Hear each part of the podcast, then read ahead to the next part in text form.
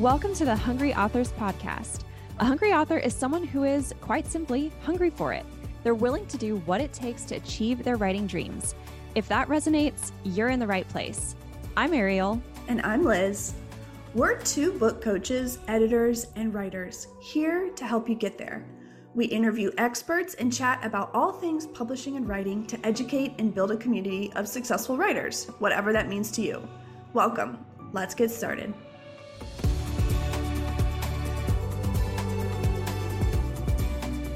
Hey, hungry authors. One of the benefits of having a podcast is getting to talk to some of your writing heroes. And today we're talking with one of my writing heroes, Kate Moore. Kate is the author of The Radium Girls and The Woman They Could Not Silence, which were both New York Times bestsellers and have won several awards. These are works of narrative nonfiction, a term that we know is hotly debated. But today we get the full definition from Kate. She actually started her career in editing and then transitioned to ghostwriting and finally writing her own books. You're going to hear all about her experience in acting and how that helps her bring her subjects to life and how she researches books before she writes. Thanks, Kate, for joining us from Cambridge. We're super excited to have you today. I'm really excited to be here. Thank you for inviting me on the podcast. So we'd love to hear, you know, how did you get started with writing? I really want to hear, you know, kind of the story of your first book. What was that like? So my journey to becoming a, a writer and particularly a full-time writer, which I'm very fortunate to get to say that's what I am now, was kind of a bit um topsy-turvy really. Like you know my first book was published while i was still an editor at a publishing house and it sort of came about because i was an editor at a publishing house. I, I was very much one of those people that was always very hands on. And if opportunities came up, I would put my hand up and put myself forward and suggest myself as an author for a book. Um, early in my career as, a, as an editor, which is what I did before I became a full time writer, I was an editor uh, for a publishing house for um, over a decade. And in the early part of my career, I worked for very sort of um, independent, go getting, idea generating publishers. So a lot of the list that we were publishing was not writers, you know, squirreled away in a garret somewhere writing books, finding an agent, selling them to us. Mm-hmm. It was myself and my colleagues going out for a boozy lunch, uh, brainstorming ideas, thinking, you know what, that I think that's going to hit the zeitgeist. Let's do a book on that. And then we would look for a writer to write the idea that we'd come up with, um, yeah. which was obviously you know incredible as someone who ultimately hoped to become a writer mm. um, to see how the ideas were generated to be in those discussions about what makes a commercial book um, and then of course as i say the opportunity to say well i think i could write that book so mm. the books in the early part of my career were actually ideas that were generated um, in the publishing house mm. that i was working for and then i put myself forward to write them and it, it was a real mix of genres. You know, I did children's books, I did gift books for Valentine's Day, um, you know, a whole sort of range of, of different things in that sort of area, you know, gifting, humor, mm-hmm. um, those right. sorts of books. So my first book being published was, you know, along those lines. And um, so it wasn't perhaps what many of your, you know, people that you had on the podcast say where it is you know you have the one idea you work for years on it you try and find the agent that wasn't my journey uh, to my mm. first book being published I love that you started your career as an editor. I'm like, great, that gives me hope because I did the same thing. And a lot of my ideas, you know, and the authors that we worked with, it was very much the same process of like, we have an idea in the publishing house and now we want to go find the right author to make it happen. And it's so cool that you were able to just raise your hand and kind of take opportunities as they came up. Yeah i mean i was obviously incredibly fortunate that the publishers trusted me to to do it as well you know um, and i think that's true of you know when i first became a ghostwriter i was trusted by someone you know for that first time. And i guess that's true of any job any career. You have to have you have to find the people that believe in you and that trust obviously then you know you try and repay it by delivering a good book yeah, I'm so glad you brought up the ghostwriting. I was gonna take it that direction at some point anyway, because that's my mm. primary trade is ghostwriting and um, full manuscripts and proposals. Yeah, and as you were talking about your first books being not necessarily your own ideas or your own, you know, passions and interests. Yeah, I feel similarly. And that probably like equipped you for ghostwriting too. Is that like, you know, you have to get good at writing about things that you still like and are interested in so that you know you can enjoy it of course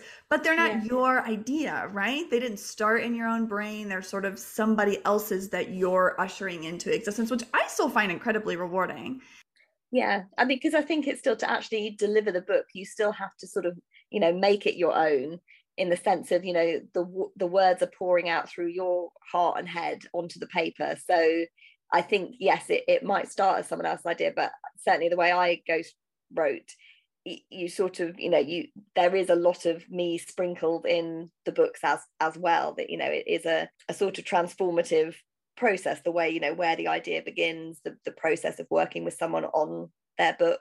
But there is a lot of the ghostwriter in there as well i think yeah, I totally agree. Well, it's just an important thing to consider too for people seeking a ghostwriter that the process is so collaborative that you don't need just need to tr- find somebody who you trust and is, you know, a good writer, but somebody who you know, who you genuinely like and and resonate with their own way of doing things and, and ideas because probably they're going to end up in there a little bit you know i think the thing that actually um, benefited my ghostwriting the most was the fact that i acted as well that that was another passion of mine that along you know my sort of paid day job was being an editor in a publishing house but i always adored acting as well and so i kept that mm. going in my spare time and when mm. I then became a ghostwriter, I felt it was the ultimate acting writing job because you're having to empathize so much. You know, I was ghostwriting memoirs, you know, very mm-hmm. intimate, personal, harrowing memoirs a lot of the mm-hmm. time. And so, you know, obviously you have the process of, of sitting down on the sofa with the person that you're working with. They pour out their heart to you. It's an incredibly special and privileged position to be mm-hmm. in to sit and hear someone's story and then to try and use their own words as much as possible to you know take their story onto the page but i think for me the thing that benefited me with, was the, the most is as you're writing you're writing in the first person you are imagining what you've heard the scenes that you've been told about by the person who was there at the time but you have mm-hmm. to put yourself in their shoes and empathize with mm. them so deeply, you know, and you're imagining it, but you're also thinking, what am I feeling as this is happening to me and I'm mm. experiencing this and I know all the backstory that's come before. And, you know, you're trying to express that story through words. But I certainly felt that my acting ability and my ability to put myself in someone else's shoes to inhabit a part really came into play when I was ghostwriting as well.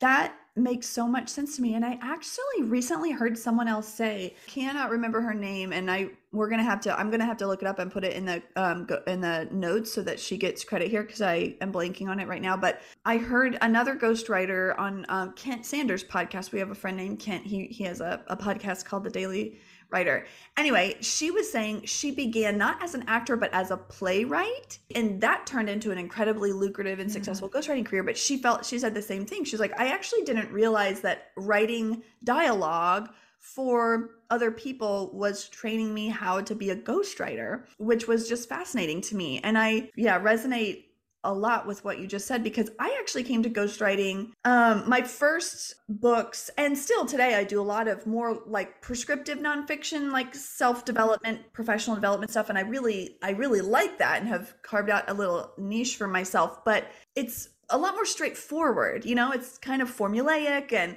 and we tell stories. I consider myself like a decent storyteller, but it's not memoir, of course. And so this year, I've taken on my first two memoirs that I've worked on all year, and it's been phenomenal. They've been two of my favorite projects. But yeah. that piece of it, that was like, as I was sitting down to write, I did, you know, all these interviews and had hours and hours of content. And I loved these clients and I knew them well. And I sat down to write. And I, I mean, it probably should have dawned on me earlier, but I was like, wow, this is flexing a real different muscle than just like teaching and illustrating with a story. This is like, I don't just tell the story. I really have to talk about, yeah, feelings and scene setting. And I was like, oh man, I haven't done this before. It was very different and really challenged me in a, in a positive way. Yeah, I, I, I loved ghostwriting um, mm-hmm. when I was doing it. it. It was such a, a gift. I, I really enjoyed it and it was such a special experience.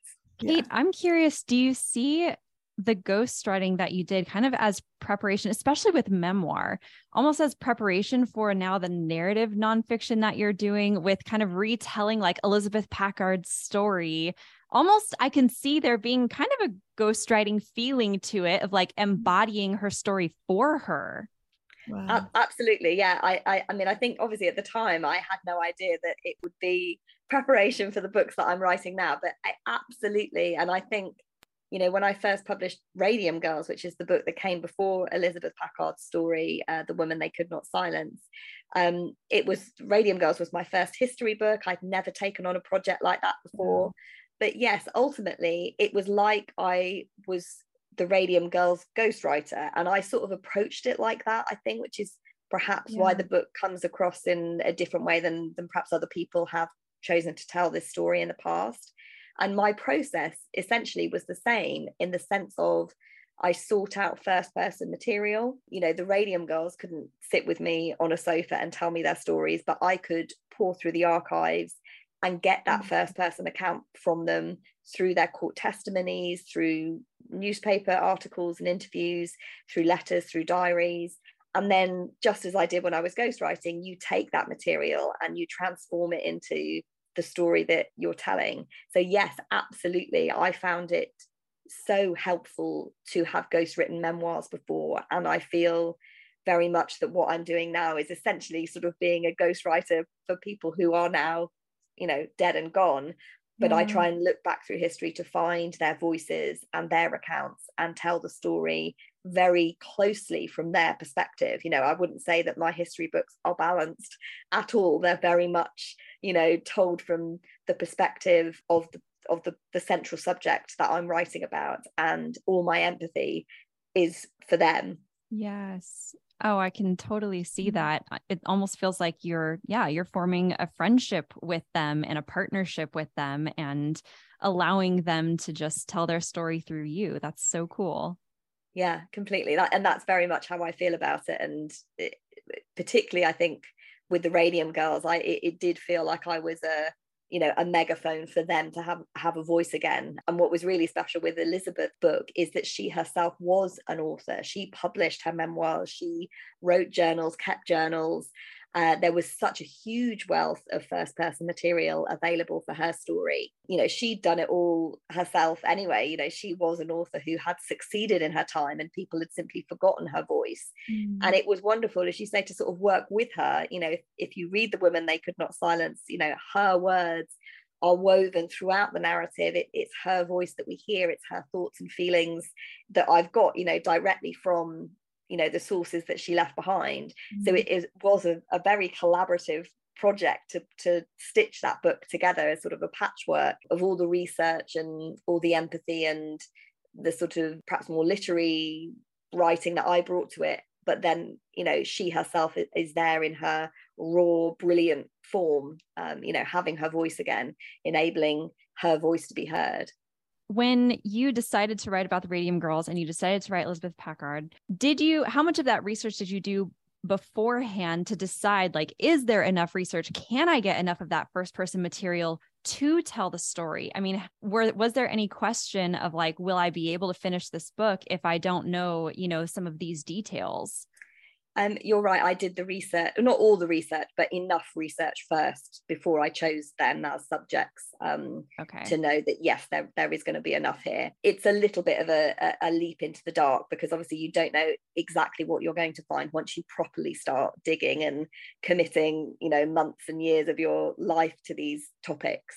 But with with both the books actually there had been other academic books published on them first. And so I got glimpses from those that there were sources available that had first person material. Um, those other books hadn't utilized it, but it told me that the material was out there and that therefore I would be able to create um, an intimate, first person heavy narrative nonfiction account of the stories.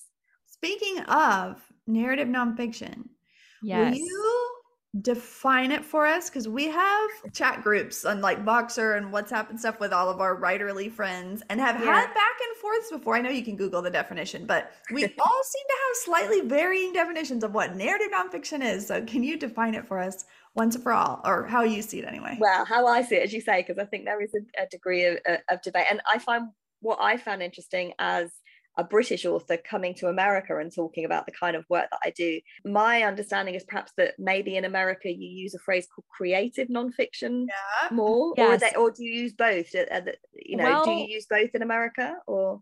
both are used, but what people mean by each of those terms is so subjective. And so I personally I don't really use the term creative nonfiction because I don't know what that means. Yeah. so yeah. I try not to use it. Well, I, I've always used narrative nonfiction. And, you know, even when I was an editor and a, a publisher, what I loved publishing was narrative nonfiction and memoir, which is, you know, why it made sense then for me to, that's what I went on to do myself as a writer for me, narrative nonfiction is essentially the it's nonfiction that reads like a story, I would say. Yeah. But it, the important thing is it's nonfiction. So everything in it is based on fact and not even just based on fact, everything in it is fact. So, you know, even mm-hmm. if you're describing what the weather is like that day, what people are wearing, what they're saying, it is factual. You know, you have gone away and researched what was the weather like, what were people wearing. You have taken the dialogue from an actual historical source so that you know that is exactly what they said, or at least it's what someone who was there at the time has recorded that they mm-hmm. said. So, yeah, for me, narrative nonfiction, it's nonfiction, but it reads like a story. The characters in it are you know they feel like characters they're fully rounded they have thoughts feelings um flaws mm. attributes you know. The story the history is revealed um, perhaps with cliffhanger endings perhaps there are reveals where the, the reader is surprised by the twist that the history has taken. And um, as i say it's it's a story there's a beginning a middle and end there are twists you know it, it's engaging descriptive way of relaying nonfiction basically. Oh, yeah, I love that. Yeah, that makes a lot of sense. That's always been one of my favorite genres too, is, you know, books like Seabiscuit. I remember reading Seabiscuit for the first time and I was like, this book has changed my life. I didn't know that factual books could be like this. Yeah, it's amazing when people make that discovery. You know, I've had readers contact me about Radium Girl saying the same thing. You know, this is the best nonfiction book I've ever read. I didn't know it could be like this. I always thought nonfiction books were boring, they were dry, they were dusty, you know, and the point of narrative nonfiction is to make that history immediate and vibrant and um, to get you swept up in it. Um, so it, yeah, it's so rewarding when people do discover it as a genre and you realize it doesn't just have to be dry and dusty and dates. You know, it, you can find a, a, way of making history engaging because it is you know history mm-hmm. is is essentially just about people and it can be everyone is interested in in people people are interesting you know right. and you know whether they lived 100 years ago or 10 years ago or are living now you know we're all interested in in what people are doing and thinking and feeling and the adventures that they have and the injustices they face you know that is compelling however old or however new your story is it's what Lin Manuel Miranda did for Alexander Hamilton. That's right. Right. I had to, I was so inspired by Hamilton when I was writing The Women They Could Not Silence. I just kept listening to the soundtrack like on repeat. It was like, okay, this is, I need to sort of try and emulate this way of boiling down to the, the key dramatic moments, you know, making it engaging, you know, whenever you're writing a, a narrative nonfiction book, you will have done so much research and it's about stripping all of that away and just focusing on the core of your story. You know what is the story that you are telling? Do i need to include this bit about her going off and doing that? Do i need to you know and it, it as i say about the collaboration uh, process with elizabeth you know there were things that she might have dedicated pages and pages to in her memoir. And so reading it you think oh perhaps it you know it was obviously important to her but is it important to my story and you know you sometimes have to make those decisions about what you're going to cut or not include and as I say, I was inspired by Hamilton because he does that brilliantly. You know, it's such a huge uh, expanse of time that he covers in the musical, and yet he picks out the highlights that he feels are important and that move the story along. Exactly. And even the details about each person that he chooses to include. Like I remember I heard him on a podcast talking about um, how he originally really wanted to play Aaron Burr and he like kind of wrote it with him playing Aaron Burr in mind to some degree. Yeah, like, and I heard him say, he was like, he's like, I mean, if you wrote "Wait for It," wouldn't you want to sing "Wait for It"? um, but he talked about how his he called it his way in, like his way into Aaron Burr. And this isn't a Hamilton podcast, but I just love talking about it too. But he, of course, read uh, I can't, the author's name escapes me again, but you know, he read the the Hamilton biography, and that's what got him down this road. And so he already had this strong affinity for Hamilton, and there was a lot about his immigrant upbringing that Lin Manuel Miranda like related to, but Aaron Burr was a little bit harder for him to find a way into Aaron Burr and writing him with as much nuance and affection, I think, that he would write for Hamilton. And he said it was his parenthood that or fatherhood that Aaron Burr was a father, you know, despite whatever else you think. And Lin Manuel Miranda is also a father. And that was the way he found that sort of empathy and um, care that he found to write uh, Aaron Burr with with the texture that he did. You know, I Yeah. thought, thought that was fascinating. I want to ask you about so hungry authors. I know you've like we sent you our sheet with our description about how hungry authors are people who just writers who are determined to succeed. They're scrappy, they're going to go for it no matter what. And I know that your way into publishing was you know, you were an editor, you sort of came a semi traditional route in that you were in the industry. But I think I, I like that your story did begin in your entry into the writing was still just raising your hand at every opportunity, saying yes when anything more or less came your way and finding Yeah. ways in. Were there any other like scrappy things that you did early on or things that you've seen some of your authors that you published um, do to um yeah get out there and find a way to make their publishing dreams come through come true we have so many people in our audience and ariel and i get asked all the time about how to get published and there's all kinds of tradition you know there's building a platform and um you know just yeah like writing writing for some big publication which is a great idea. But in general um we find that people if you just keep your head down and write well and keep going and keep seeking out new opportunities um things will happen. So anyway tell us more about your thoughts about your scrappy beginnings or those of another author that you worked with. I find this quite a hard um a hard question to answer in a way. And I guess looking back, I can see that it was kind of scrappy to be putting my hand up at every, you know, every opportunity or whenever I thought I, you know, I would be a good author for, for the ideas that that were coming up.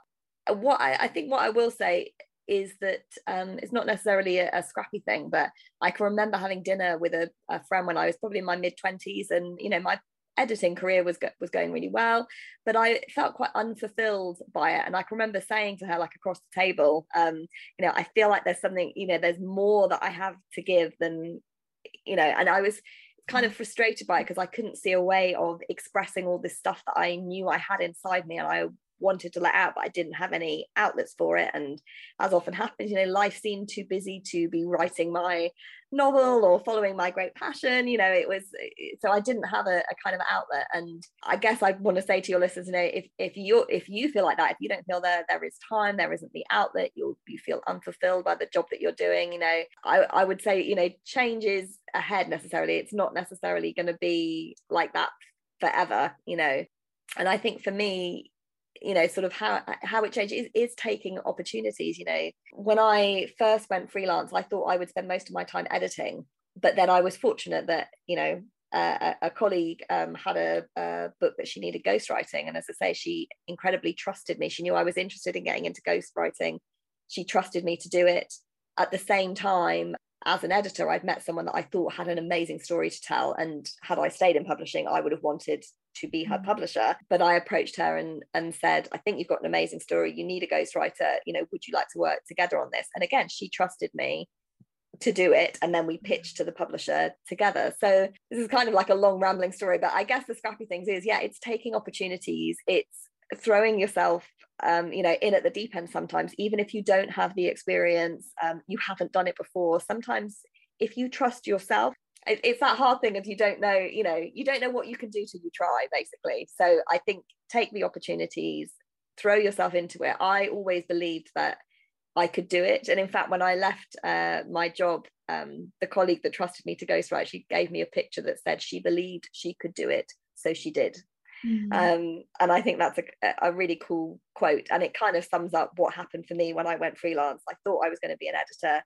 These two ghostwriting projects came up simultaneously i had an idea for like a pop culture biography that i wrote under a pseudonym so i got you know that became a book deal i just pitched it to editors that i knew mm. that became a book deal someone else asked me to write something else and you know before i knew it i was a full-time author and then those hmm. projects led to other projects led to other projects and you know then i wasn't doing any editing at all i was i was literally just mm. writing ghost writing writing other books sometimes under pseudonym sometimes under my own name and it is that story of you know things snowball and just take that first leap put yourself forward make the call send the email you know because people can trust you well, I think that is one of the most important parts of what we're seeing as what, you know, what we're calling the hungry author's mindset is that it's not a one-time thing. You know, writing your book is not something you just do once, hopefully.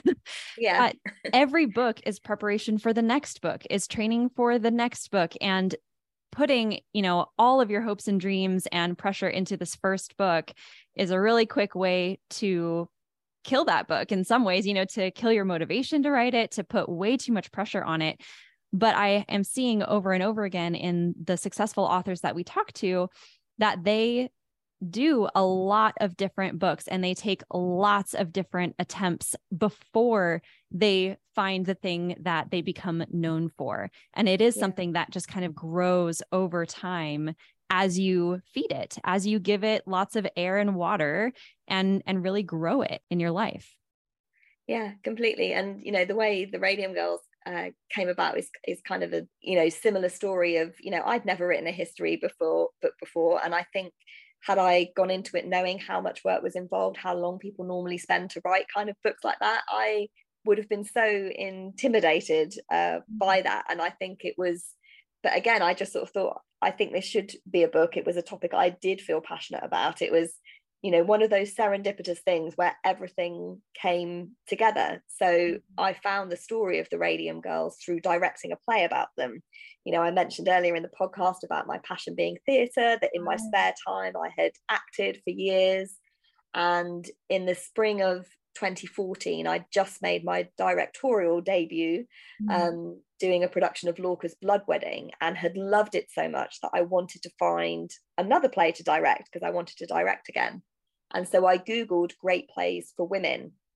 And one of the plays that came back on the Google search was about the Radium Girls. It was called wow. These Shining Lives by Melanie Marnich. Fell in love with the script um, was able to put the play on, knew it was based on a true story, so started researching, realized there was no book that existed that was a narrative nonfiction account that put these really special women at the heart of the story, that told their personal stories, you know, wasn't mm-hmm. just about how they changed labor laws wasn't about their scientific contribution to the world. It was you know about a book about them as women as people as survivors as fighters. Um you know that was the story that i thought needed to be told. And it was that serendipitous thing that i found it because i was passionate about theatre and you know following that passion and, and that heart led me to this story that has changed my life. And i found it about I, th- I think I first, well, I put on the play about six months after I'd gone freelance. So, in terms of my lifestyle, I had the freedom to say, you know what, I am going to put my all behind this um, story. I am going to, you know, go off to America for a, a month and research it. And I had the freedom to do that, to say I'm going to commit my life to telling this story. And, you know, I didn't have the corporate nine to five job in my calendar that was keeping me at home and, and not enabling me to, to follow that dream and to follow that passion. Mm. Um, so that's how the book came to be. As I say, it was just this serendipitous coming together, that leap of faith that I'd never written a book like that before, but I believed I could I could tell it in a way that no one else had done it before. I had faith in myself that I knew what this mm. story was and how I wanted to tell it. You talked earlier about pressure of putting everything into that one book. I had no idea when I wrote The Radium Girls that it was going to be the book that changed my life. I had no idea it was going to become a New York Times bestseller and, you know, do everything that it's uh, gone on to do. for me it was just me and the women and believing that the world deserved to hear their story and that they deserved a book that celebrated them yeah and it was kind of just me and them you know and me trying to do justice to them and and give them this book for them yeah. and then what happened next just blew my mind but it was very much a sort of insular process really it was it was just me and them I love the way you talk about trusting yourself because, you know, we hear from a lot of our audience members and struggle ourselves with either, yeah, trusting yourself, imposter syndrome, you know, doing something before you feel ready, that sort of thing. And and I think all the time about I like analyze that in myself because half the time when I've taken on a new project, it's you know maybe the biggest one i've ever done feels like the most important one i've ever done. And i don't know if the feeling ever goes away when i submit that first chapter the client or whoever the editor gets the first look and i just swear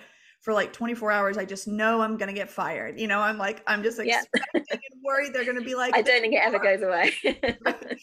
Right. And so i just go back and forth and be like what is wrong with me? Like am i am i do i have because i keep going for bigger things so something in me must think you know and then when i feel when i am really clear-headed about it i feel what i think you've described which is i might feel imposter syndrome i might get nervous i might get scared at times i do still feel really inadequate but almost always at some point a little voice comes back around and i still feel like oh, I can do this. You know, like it's not every day, all day. It's certainly, you know, not every week, all week, but at some point in every project, I do still feel something that's like, no, you know how to do this. You might not know now, but you can find out, you know? And I just love, yeah, I just love that you shared that. And I would encourage all of our readers to like, if you're experiencing like imposter syndrome, that's okay. It's, it's normal and it doesn't go away and it doesn't mean you shouldn't be doing what you're doing. But if you have a little voice that every once in a while says, you can do this, or you might not know how, but you know you can figure it out because you figured out other hard things before, then like listen to it because that means you can, you know? yeah totally and and you know i have imposter syndrome too you know i you know particularly writing woman they could not silence was was so hard because it was following on the back of the radium girls which had had this huge success it was a really hard book to write. I doubted myself at every step. Um i thought it was terrible. You know you can't look at it. You can't reread it. Um there were there were I, I got to the point where i was like okay some phrases are okay. Like you know i like some phrases in it. Like can i ask you a question actually about the radium girls? When you you know we get asked a lot about audience and i know you know everything starts with an idea and usually your passion for the idea and you've described your your just love and affection and care for for the for the radium girls and writing with them. But we all know in traditional publishing you have to get somebody higher up to care as well and also believe that there's an audience for this book. So tell me about that idea and your belief that there's an audience for it and then convincing an editor you know that there was an audience for it Yeah. Um. So yeah, you're you're right. I mean, we talked about serendipity earlier with the you know the freedom and the the following my love of, of passion. The other element to it, of course, was that I was a writer with experience of publishing, so I knew how to put a book to, proposal together and and sell it. You know, to to sell the pitch. You know, I, I didn't go away and write the book first. While I was uh, still directing the play and rehearsing the play, I put together a, a book proposal and sent it um, to editors. Now, I didn't have a literary agent at that time. Um, this book came about because I approached the editors that I knew in London. It was all done from the UK uh, initially, uh, sent it to the editors I knew. And a lot of them, the, the problem that they had with the book was that the women died and they didn't think it was not a, a happy ending. Now, anyone who reads the book knows that actually it is kind of like it's it is a tragedy and it is heartbreaking and you will cry your eyes out but it is also strangely uplifting in a in a way. Um you know the the impact that they had and the legacy that they left and the fact that they took agency um, over what was happening to them. You know these are all uplifting and inspiring things. And luckily one editor could see that um, and she actually she was very insightful because she asked me to add a, a postscript or an epilogue to it that you know explained all of the incredible legacy that the Radium yeah. Girls had had that really brought it up to the modern day to show their impact throughout the 20th century you know the incredible impact that they had mm. um, and i think that was the difference that she had the insight to be able to to see that it needed that sort of final chapter as it were so she was the only one actually who offered on the book i only got one offer mm, um, wow. from the uk for radium girls but obviously you only need one sure. um, that's right and then and then the book uh, can happen so yeah in terms of audience and putting it together as a proposal I, I remember, you know, I compared it to something in the UK called The Sugar Girls, um, which was, uh, a, a, I think it was a Sunday Times bestseller, and it was about the women working in uh, the Tate and Lyle uh, factories in the UK, I think during wartime. Mm-hmm. Um, you know, women going to work, having that female empowerment time, you know, it, it, that sort of thing. So in my initial proposal, that was, I can't, I can't remember, that was certainly one of the ones that I cited and the story essentially is kind of Erin Brockovich. Um, how did I describe it? Erin Brockovich meets Made in Dagenham, uh, starring the Pink Ladies. That was my pitch uh, when awesome. I was pitching to direct mm-hmm. play, and it's a similar thing for um, for the publishers as well. Yeah, I haven't done this a lot, but I I have learned from some agents that I've worked with you know showing the success of of a book that you're trying to sell um, you don't have to use comp type your your only comps don't have to be books or books don't have to be your only comps. I'm I, what i mean is you had a play that i'm assuming was like you know fairly successful and that you you know you were able or let that it existed and people went to see it and the play is of the same is about the same um the same idea. But even pointing to the play is being like well there there's like content and material around this. People are interested in it. They're seeing it you know? That's um i have to say i think it really helped. The editor who bought the book actually came to see the play. Mm-hmm. as i say mm-hmm. i i would i did my book proposal while i was still re- rehearsing. Mm-hmm. so when i sent my pitch to editors i said the play will be on these dates you know let me know if you'd like to come and see it. And she did come and see it and i think she found it so moving that that really inspired her to want to publish the story Oh, that's so smart. I definitely see that, you know, having a personal connection, finding a way to like make that, you know, emotional um, appeal in some ways to even an agent or an editor can make all the difference in the world it's interesting too. We've Liz and I have talked a lot about, and we write about in um, the book that we're working on, the proposal that we're pitching, about balancing creativity and marketability. And it sounds like you do this very well, probably because you have that experience, you know, in a traditional publishing house, but you also listen to your heart, which we've talked about with other um, people on this podcast too. But there definitely is that you know, it takes both. It takes that creativity, listening to your gut and your instincts, and knowing how to pitch something to the market and knowing how to get people to buy into what you're doing. How do you how do you think about like balancing those two things? I think you're right that it is a balance. I mean, I think I have, particularly when I'm choosing an idea, and I think that's when it comes in. Actually, it's about when you're choosing the idea and and, and mm. pitching it you do have a list of criteria that you have to hit. So mine would include, you know, um, does it have enough first person material for this mm-hmm. historic subject for me to be able to write the kind of book that I want to write about it?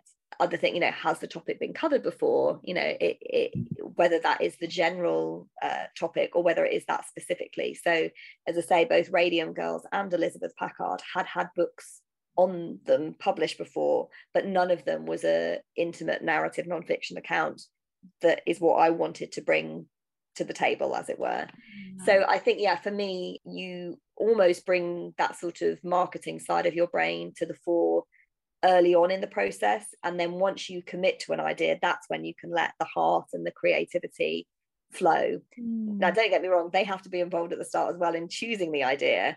But there have been ideas that I've liked that I've dismissed because, you know, for whatever reason, it, it's not the right time, it's not the right topic, there's not enough material so it has to be that combination at the beginning. And then once the boxes are ticked for the marketing side then you can let yourself be free. Yeah.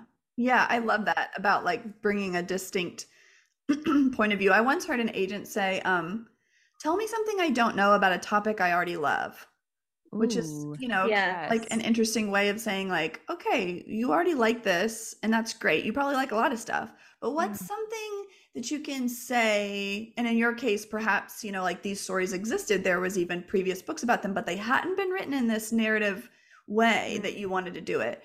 So what's a topic that you love that an audience already has an, an appetite for It that you can say something new and different about you know or perhaps even say something the same but say it in a different way yeah and i think you know you can see that sometimes with other uh, narrative nonfiction writers you know um, when i was researching ideas recently, I was sort of looking like thinking, just as you say, is there is there a figure that is loved that there's a, a, a twist in their story that I can share? You know, um, yeah. Erik Larson, his uh, The Splendid and the Vile that came out recently, you know, that's about Winston Churchill.